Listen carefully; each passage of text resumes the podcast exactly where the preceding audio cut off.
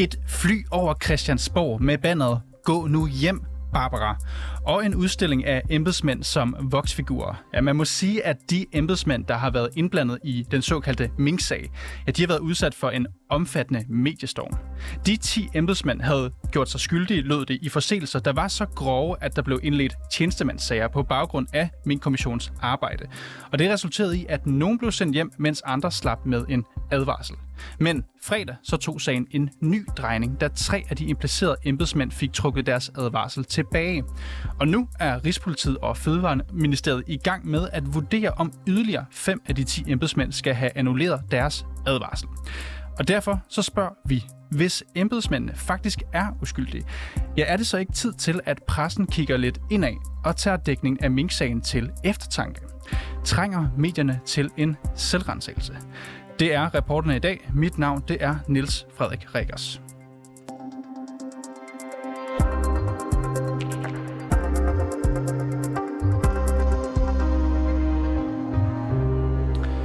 Nu skal jeg sige velkommen til dig, Nils Jespersen. Jo tak. Du er kommet i studiet i dag, fordi du er chefredaktør for netavisen Pio. Og øh, du har skrevet en leder. Jo tak. Og øh, du mener i denne leder, at frifindelsen af Barbara Bertelsen, altså statsministeriets departementschef, og en række andre embedsmænd, den bør give anledning til, at medierne reflekterer over deres dækning af sagen. Ja, Hvordan skal de det? Ja, for der er jo noget, der tyder på, at der ikke helt har været dækning for den aggressiv kampagnejournalistik, som man måske har kunne forvente fra et medie som Ekstrabladet, som du selv refererer for, men, men er lidt øh, uhørt fra øh, store toneangivende øh, morgenaviser for eksempel, måske Berlingske mest, øh, mest øh, tydeligt, men nu nævner du kommer vi også ind på Jyllandsposten senere, kan jeg forstå, øh, politikken lidt mere afdæmpet, men, men altså, man har jo nok efterladt øh, borgerne med en opfattelse af, at den her skandale måske var lidt større, end den i virkeligheden er. Altså, jeg tror faktisk ikke særlig mange danskere er klar over, at der jo sådan set var lovhjemmel til at slå langt størstedelen af mængden, dem i zone 1 og zone 2, ned. Altså man turnerer rundt med en fortælling om, at det her det er måske mere alvorligt, end det er. Og det, det synes jeg også er lidt underligt, fordi principielt set, så er det jo sådan set ligegyldigt, om der er lovhjemmel til at slå en mink eller 15 millioner ihjel. Altså princippet er jo sådan set det samme, men det er som om, at det tror man ikke selv på i medierne, i hvert fald nogle medier, når man har behov for at puste den her sag op til lidt mere, end den kan bære. Du, jeg skrev lige ned her, at du nævnte det her med aggressiv kampagne. Sådan har du oplevet mediernes dækning.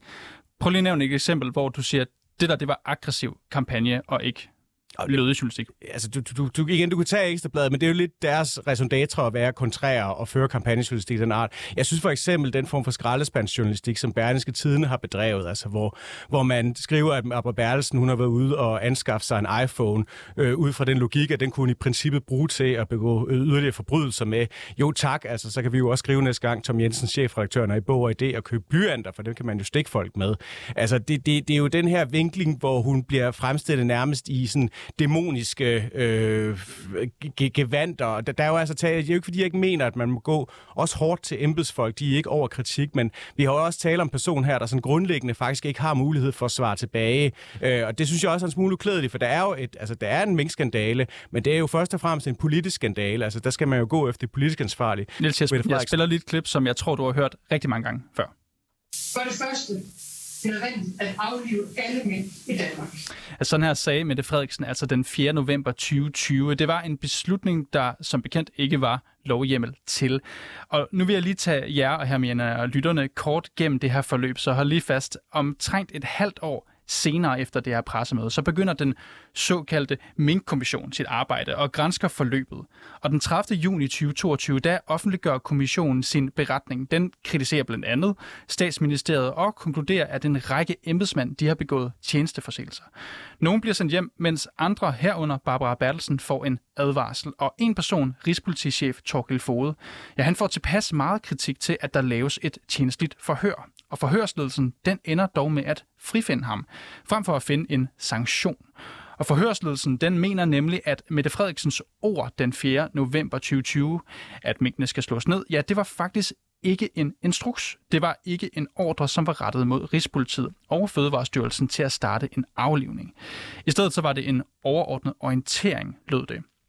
Og fordi den her forsør, øh, forhørsledelse vurderer, at det ikke var en instruks, ja, så kan man heller ikke drage embedsmændene til ansvar for ikke at have råbt op. Derfor fik de tre embedsmænd herunder Barbara Bertelsen altså trukket deres advarsel tilbage fredag. Niels Jespersen, det var lige kort fortalt. Et helt erhverv blev lagt ned. Nu begynder dem, som umiddelbart var ansvarlige, lød det først, at gå fri for kritik. Kan du forstå, hvis nogle danskere står tilbage med en følelse af frustration? Ja, det kan jeg godt. Altså, jeg, jeg har faktisk endda selv arbejdet på en minkfarm en gang. Altså, der er jo blevet begået en uret imod de her minkavlere, men den uret bliver jo ikke bedre af, at man begår en ny uret. Og det er altså en uret at straffe nogen for at have begået noget, der ikke er ulovligt. Og det vil jo være tilfældet med de her embedsmænd. Altså, hvis de ikke har brudt loven, så kan man jo ikke pålægge dem en straf. Det vil jo være det nemmeste i verden at kaste de her embedsmænd under bussen. Det vil tilfredsstille Folkedomstolen, det vil tilfredsstille de her rasende chefredaktører på de store dagblade, men det vælger man altså ikke at gøre, og det er altså det rigtige i sådan en situation. Og der er ikke nogen minkavler, der får det bedre af, at man begår en ny uret. Det vil det altså være, hvis man skulle give de her øh, embedsmænd en øh, sanktion for, for noget, de ikke har gjort Men forkert. hvornår, hvornår har medierne kastet embedsmændene under bussen? De har vel forholdt sig til den minkkommission Jamen, nej, jeg siger, det, det lå? nemmeste for de politiske, de virkelig ansvarlige i den her sag, det er det politiske niveau. Det er Mette Frederiksen. Det er jo hende, der tager beslutningen, i hvert fald toppen af regeringen. Og det nemme for politikerne ville være at hjemsende Barbara Bertelsen. Det nemme ville være at give advarsler og fyre og ofre de her embedsfolk for at tilfredsstille folkedomstolen. Det er jo også det, som, som adskillige chefredaktører står og råber på, at skal ske i det her tilfælde. Men jeg mener ikke, det er det rigtige, for det er netop ikke sådan, man opfører sig i en retsstat. Vores øh, reporter her på programmet, Peter Marstal, han har taget en snak med Jyllandspostens chefredaktør, Marken øh, Niel Gertsen. Det indlæg, hun har skrevet i sin avis, det ved jeg, at du også har læst, fordi det er den leder, som hun, hvor hun siger, at Ja, vi hun siger det her med bananen, Så jeg synes lige, jeg skal spille klippet, før jeg begynder at forklare for meget af det. Men øh, vi spørger hende ind først og fremmest, om hun synes, at Danmark ovenpå det her forløb, det øh, viser sig at være en såkaldt bananstat. Ja, jeg synes, øh, at man sidder tilbage med den følelse, at når så kæmpe store fejl kan ske, uden at der bliver placeret et ansvar, så bliver jeg i hvert fald i tvivl om, hvorvidt vi har et retssamfund, man kan stole på. Og i demokrati er det sindssygt vigtigt, at vi kan stole på vores politikere, at der i øvrigt efterfølgende er åbenhed omkring, øh, hvad der er foregået i et forløb, at vi har en forvaltningstradition, hvor øh, dem med stjerner på skulderen, de også øh, har et ansvar for at råbe vagt i gevær, hvis, øh, hvis, øh, hvis der ikke er styr på tingene. Øh, og at hvis ikke det er politikernes ansvar, så må det være systemets ansvar. Det må ligesom være nogens ansvar i hvert fald.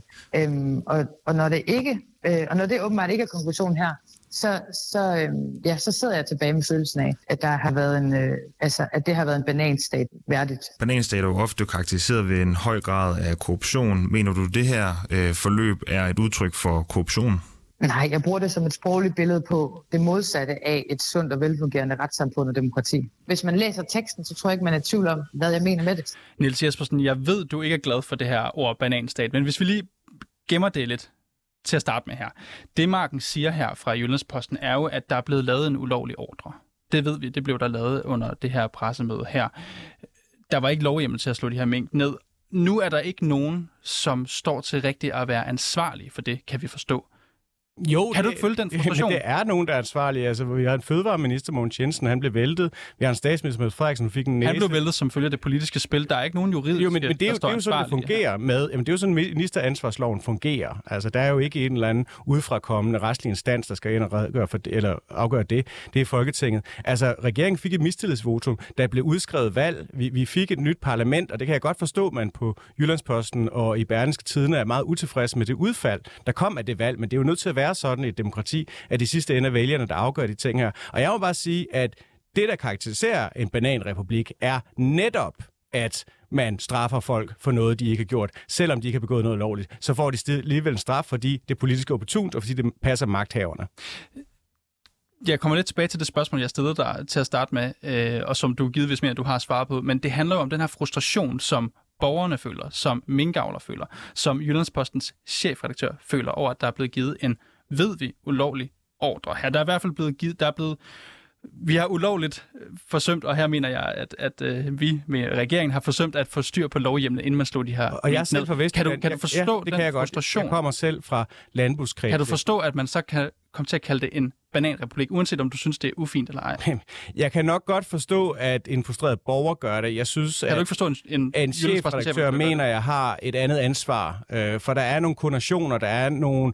Det, det, det har, hvis man er så ondskabsfuld og tager marken, som jeg ellers har enormt stor veneration og respekt for, alvorligt, så siger hun jo grundlæggende, at vi ikke har et reelt demokrati. Altså, det har nogle ret vidtgående konsekvenser, øh, hvis man anlægger den analyse. Øh, og der, der synes jeg ikke, man skal hen. Altså, du faktisk i lige dag, og det er ikke markens skyld, men der kommer politiets efterretningstjeneste med en trusselvurdering, hvor de nævner den her strigende antimyndighedsekstremisme. Altså, medierne stiller jo selv det her spørgsmål. Hvad betyder det her for tiltroen til demokratiets institutioner? Jamen, altså, den kan da ikke betyde noget godt, hvis man tager øh, i hvert fald de store øh, morgenaviser alvorligt, fordi hvis du læser dem, jamen, så, så, så skriver man jo direkte, at det, der er foregået noget fordækt. Det kan være, hun ikke vil kalde det korrupt, men, men det er jo noget, som ikke er et retssamfund, som ikke er et demokrati værdigt, og der må man da sidde tilbage, hvis man læser øh, Markens eget øh, dagblad, med en følelse af, at, at det er illegitimt, at de valg, vi tager som borgere, ikke øh, giver mening, at de ikke bliver respekteret, og det synes jeg er en vej, man skal passe enormt meget på at gå ned af. Jeg kan faktisk, jeg vil sige, jeg kan ikke se behovet for at gå derhen. Det er ikke Marken og de andre chefredaktører skyld, at der er men in black, og der er folk, der ikke har tiltro til øh, retssystemet, men de løfter i hvert fald ikke, hvad jeg mener er deres samfundsopgave, at imødegå de her konspirationer. Niels Jespersen, som du også fortæller her, så kritiserer du medierne for at svække tillid til institutionerne, når de for eksempel kalder Danmark for en banat, bananstat. Vi spurgte selvfølgelig Marken, om det er mediernes ansvar at sikre tilliden til institutionerne. Lad os lige høre, hvad hun svarede til det. Den vigtigste vej til at have tillid til vores institutioner, det handler om, øh, om, om, om oplysning, det handler om, øh, om at tillade mange synspunkter, det handler om øh, at øh, blotlægge øh, fejl, der sker, at afsløre øh, magtmisbrug for eksempel.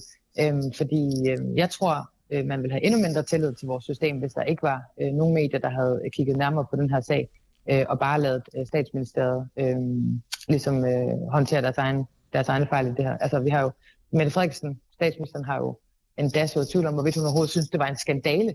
Og det, øh, det, må, det synes jeg, og hvis, så derfor synes jeg også, at, at øh, øget tillid til institutionerne handler rigtig meget om, at der også er nogen, der tør at sige, at ja, det var en skandale. Og jeg er også med på, at der er nogle socialdemokrater herunder, øh, Niels Jespersen, som ikke kan genkende det billede, og som synes, at øh, øh, kritikere og medier og øh, nogle partier og alle mulige debattører og sådan noget igennem øh, mange år har fuldstændig øh, misforstået alt i den her sag. Øh, og det er jo så også det, jeg skriver, skriver med kommentar. Det har jeg så åbenbart. Altså, jeg troede, at der var sket en kæmpe, kæmpe fejl. Øh, jeg troede, at, øh, at øh, når en kommission sagde, at øh, der var tale om om øh, grov vildledning øh, og, øh, og, og så store fejl, at der kunne baseres et ansvar, at så var der også det. Det er der åbenbart ikke. Det kan åbenbart ændres med et pennestrøg. Niels Jespersen, kan Marken øh, Gertsen her fra Jyllandsposten ikke have ret i det, hun siger?